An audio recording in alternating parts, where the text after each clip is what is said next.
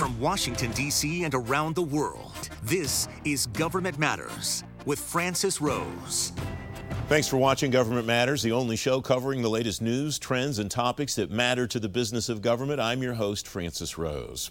A list of 30 real estate proposals from the General Services Administration includes a plan to shrink Social Security Administration space in the D.C. area. GSA has a request into oversight committees on Capitol Hill to cut SSA from around 430,000 square feet in three buildings to under 205,000 in one. The Washington Business Journal reports the list also includes a request for FEMA to expand at its C Street location instead of prep for a move to the St. Elizabeth's campus. The Trump administration's nominee to become the director of the Office of Personnel Management lists time to hire, retirement processing, and IT modernization as three of his priorities if the Senate confirms him. Senators of both parties asked John Gibbs about controversial tweets he's made in the past that those senators described as anti Semitic, anti Islamic, and endorsing conspiracy theories. Federal Times reports Gibbs told the committee he leads a unit of more than 700 employees at the Department of Housing and Urban Development in a nonpartisan way. The Defense Department's planning live tests of artificial intelligence dogfights, among other AI initiatives. Defense Secretary Mark Esper says another initiative will include 10 countries working on building ethical principles into AI development. FedScoop reports the Joint Artificial Intelligence Center inside the Pentagon will lead the multi-nation effort.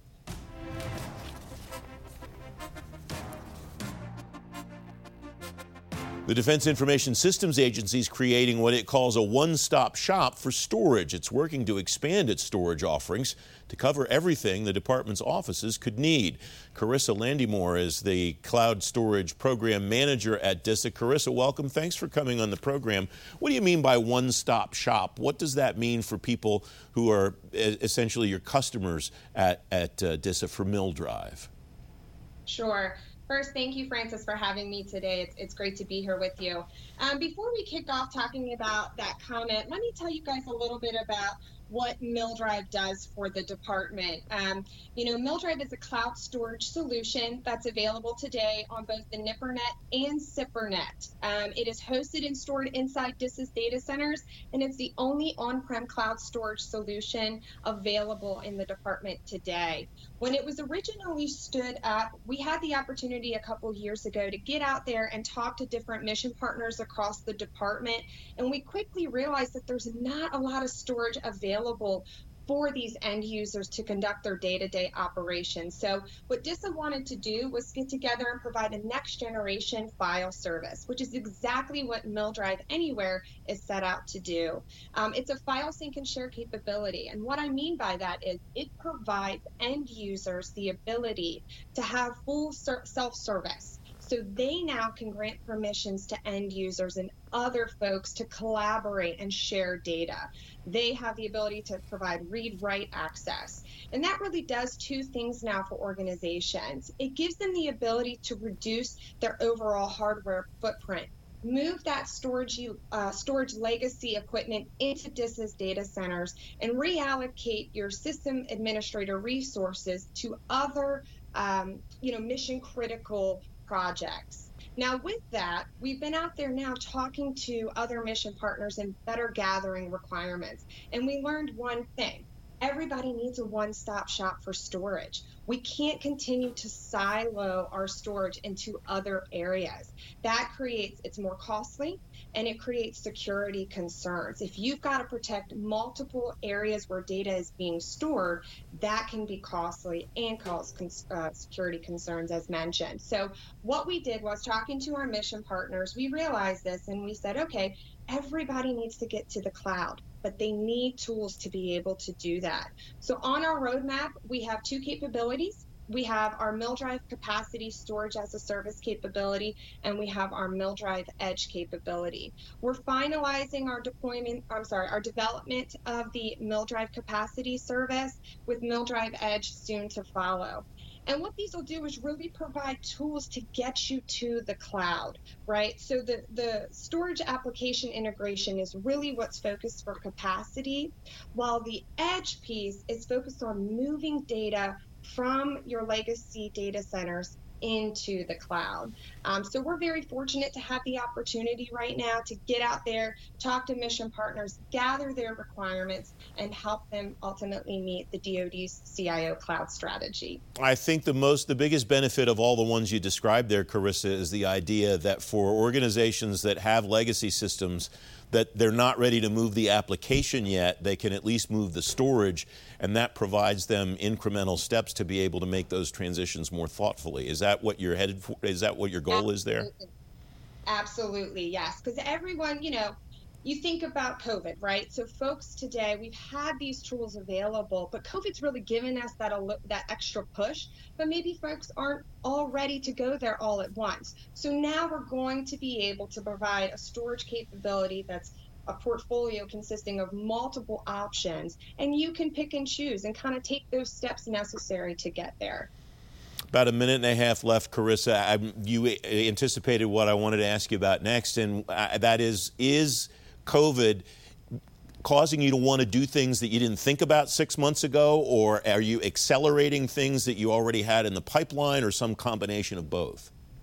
Yeah, I know that that's a great question. So, you know, as I mentioned, MilDrive has been around for two years, but that was our unclassified capability.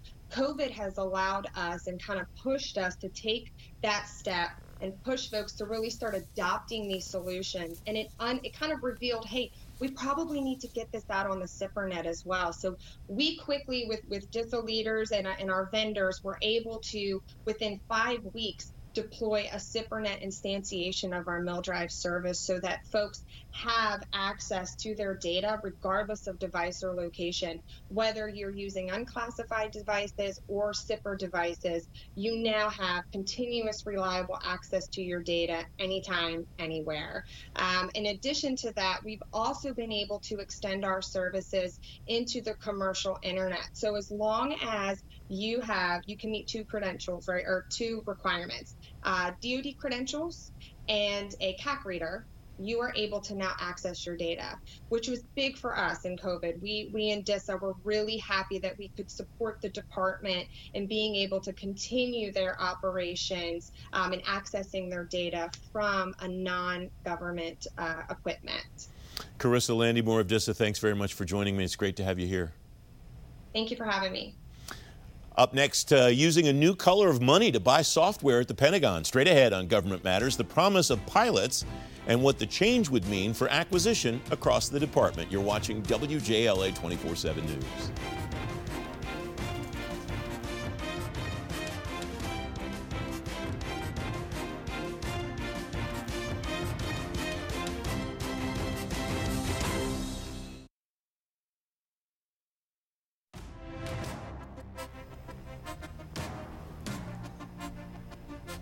Undersecretary of Defense for Acquisition and Sustainment Ellen Lord says pilot programs will test out a new color of money the Pentagon can use to buy software. The change would add a more agile approach and give software its own budget activity. Jen Pahlka's, founder of Code for America, she's former Deputy Chief Technology Officer of the United States. Jen, welcome back. It's good to see you again. You tweeted about this. This is a way bigger deal than it sounds. Why did you feel that way? What's important about this? It's important because it's so critical that the nation get better at building software, actually across government, but particularly in defense, where our national security is being eroded by uh, sort of slowness and poor quality of software. And it's this it is, is probably one step among many that need to happen that will help the department do this better and faster. You use the word building software that I and I think that's that's important because historically it strikes me the government would do a huge waterfall project they, with some vendor that they would just buy the code from. They, they weren't involved in the building of it. What has that transition looked like, and what needs to happen, in your view, for that transition to continue effectively? Well, the government is always going to use vendors to build a lot of the software that they need. Um, but of course, what we're looking for is them to be intimately involved with it and direct more appropriately how it gets built. And you're absolutely right. The current system, whether it's the development, the budgeting, the financing, or the oversight, is built for a waterfall world. We know that doesn't work.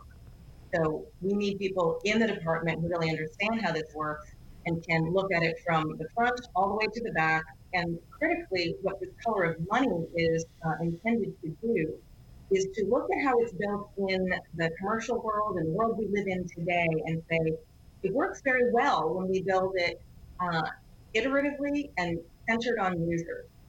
Well, we can't do that if we have separate colors of money for looking at uh, looking at and planning up front, then building it, and then sustaining it. That's simply not how good software is built today. And this color of money would allow uh, the planners and uh, implementers within the department to contract for software in a new way. Would you like to see the government method completely aligned to how it's done in the commercial world, or is there an adaptation process that step by step in the commercial world might not necessarily apply in the government space, but there is certainly adaptation that will make sense for the for the public sector? There's always adaptation, of course, within government. Um, it's very important that we understand that this is not about picking stuff up blindly from the private sector and thinking it will work in government. We know that does not work. But I will say that um, so, the way software is built is known. The way that it works is known. Um, Francis, what's your favorite app on your phone? Oh, I, am not sure I should say that on television. I think it would say too much about the the sports that I watch. Okay, well, whatever app that is, and I think most of us can relate to that, the thing that is indispensable to us that makes our lives easier, was probably built with a team of 15 developers, 20 until it launched. And then for quite some time, it was built and maintained by a really small group of people. When it became very popular and we knew that it worked and it needed to scale, now we have thousands and thousands of people supporting these apps that really work. We do it the opposite way in government, and particularly in the Department of Defense you see projects that have 1,200 programmers on them from day one. That doesn't work because they're not able to figure out what is actually needed and deliver that value quickly. You see these projects that really have no deliverable value for many, many years where they're checking off requirement. And this is would allow the, government, the department to do a much better job of building teams that can do it the way that we know work. These pilot programs that Ellen Lord referred to, if they work well, what will that look like, Jen? You will see the delivery of value much sooner. You will see, hopefully, also, I think an important part of it is better oversight. So, Congress is, of course, worried about any changes to the way that they can evaluate how the department spends money. They're also not happy with the outcomes that the department gets in terms of software today. And so, there's a process that will be needed through this pilot, not just to get better software out of them, but to educate all the stakeholders about how important it is to evaluate these according to delivery of value sooner rather than that we are following a plan to the T, uh, you know, according to requirements that were developed sometimes a decade earlier. If software, if the technology world moves as fast as it does today, it is not useful to check a uh, the value of a project based on requirements that were built 10 years ago. We have about a minute left, Jen. Is that ongoing incremental deliverable the best way to judge the success of these pilot programs, or are there other measures that you would watch? You know, the team at the DoD who was working on this does a fantastic job of clarifying what metrics these projects should be based on. And there's very specific uh, requirements in there and specific measures that they're going to be looking at. And I think that that's fantastic. I won't go into all of them, but I do believe that we will start to see a more common understanding of how you should look at software from a development perspective, from an oversight perspective, and from a planning perspective. Jen, thanks very much for coming on. It's great to have you back. Thank you so much. Up next, keeping federal buildings clean and safe during the coronavirus. Straight ahead on Government Matters, what the Public Building Service still needs to do to protect employees going back to the office. Don't forget, if you miss an episode of Government Matters, you can find it on our website, govmatters.tv. Be right back.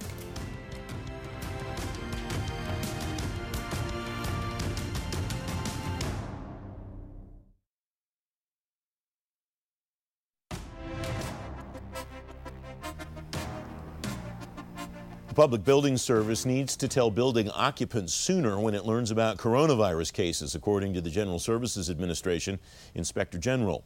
The update raises concerns about contractors cleaning and disinfecting workspaces the right way as people come back to offices all across government.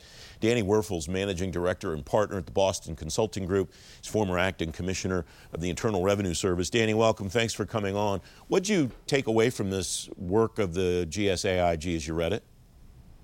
Well, first of all, I think it's a, a good sign that uh, that we already have the IG community looking in real time at the activities that the government is undertaking to protect the workforce as they head back into buildings for COVID. I mean, typically when you think about an IG report, you think about it coming out three or four years later, you know, looking back and, you know, the crisis is already over, so there's not a lot to be done. So it's actually impressive that you're getting kind of a flash report in real time that allows the agency, in this case GSA, to, to see the constructive criticism that's uh, that's being provided and take some steps to improve.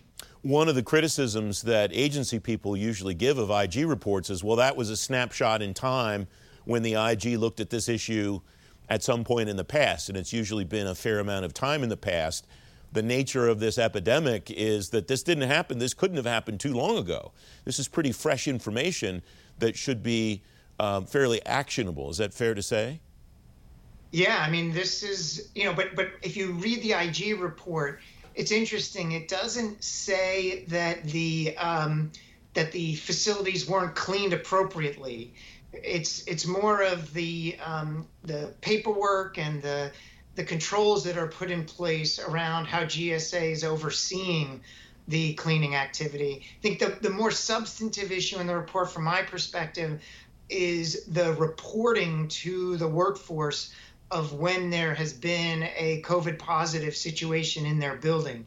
And here the IG is saying you have to, you know, the expectation is that there'll be more real time reporting of a COVID positive situation in a building to the broader workforce. And if you read the report, you see there's a there's GSA is reporting, but there's being there's a little bit of a disconnect in it getting to the workforce. So all of this, in my opinion, is a positive sign that there's a lot of eyes looking at this to make sure that we get everything right and you know we're going to be in this for a while and so the fact that you have this type of early reporting on some improvements that can be made is a good sign uh, no one doubts that the response itself and, and the way that we deal with the virus itself should be based on science. As far as people coming back to the office, though, should that be maybe more art than science? I mean, should there be latitude for each agency? Should there be latitude for each agency's installation? Should there be, or, or should there be, do you think, a government wide response? This is how we're going to handle this, or maybe for some aspects of it there should be, and some aspects of it should be based individually on the agency or the building. Yeah, I, I typically am in favor of, you know, you know, from my experience at OMB, if, if, that's any lesson learned, is that the best is an umbrella set of, of guidance uh, and principles, and in some cases requirements that that are designed to be government wide and then each individual agency kind of takes that baton and runs with it and figures out if there's any specific adjustments that need to be made to deal with the specific situation that their agency is facing. All of it should be guided by science. All of it should be guided. The, the guiding principles should be, you know, the protection of the workforce, the mitigation of any potential spread of the virus, um, none of it should be guided by anything in the political realm. But again, I would think that if I was back at OMB or working with GSA on this, you'd want an umbrella policy that everyone can fit within but then you might have you know an agency that has a unique set of circumstances and they either need to go further and requ- and do more or in some cases they may need to do less but that's something that OMB and GSA could review and, and on a case by case basis. And we just have a minute or so left, Danny, but I think that was the most important thing that I saw in this work is I didn't get any sense that the inspector general found that there was any potential danger to the employees. It was more an issue with documentation and how certification was happening for that clarity. It, it, did you read it the same way? Same. The only the only thing that I thought was interesting, and I assume it'll get fixed, is in the communication of a COVID positive to the workforce. GSA essentially has been working through a middleman to get that message out, and and that was slowing things down. And so I think the the fix there is to ensure more direct communication to the workforce. And based on my understanding, GSA will will look at that and see if there's a better way to communicate. That is kind of a substantive safety issue to get that information out, but it looks like everyone's on the same page to get it done. Very quick final thought, either based on your OMB experience or your IRS experience. Obviously, the safety of the employees coming back is uh, concern number one. What would concerns two and three be for you, Danny? Yeah, well, productivity, um, the mission. You know, right now there's a lot of telework going on, and and the agencies can look at what is uh, slowing our ability to serve taxpayers, to serve citizens by remaining teleworked. And let's open up the things and bring people back into co located environments where it's going to have the highest impact. So once you protect the safety of the worker, you move into um, an understanding of what's going to have the highest mission impact by getting people back in. I also think, you know, you also want to think about the um, the economy and getting people back into city centers um, as well, and that's kind of a, you know, also on the list of things to think about. Danny Werfel, thanks very much as always. Thank you, Francis. I'm Sharice Hanner. You can now keep your finger to the pulse of all things that matter to the business of government anytime, anywhere. Subscribe to the Government Matters podcast on Apple Podcasts, Google Play, Spotify, SoundCloud, TuneIn, or simply ask your digital assistant to play the Government Matters podcast. For a quick fix of government news, follow us at Twitter at GovMattersTV.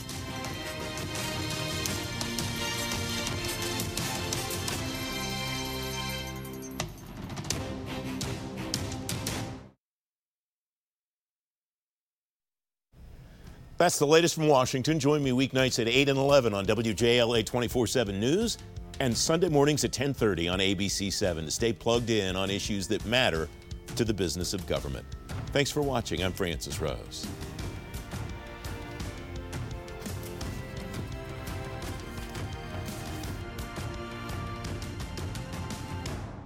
Thanks for listening.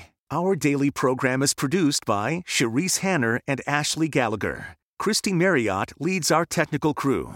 Our web editor is Beatrix Haddon. Government Matters was created by George Jackson. Visit govmatters.tv for articles, videos, and more, including our first feature length documentary, The Dawn of Generation AI. Government Matters is recorded at WJLA TV in Washington, D.C. Copyright Sinclair Broadcast Group.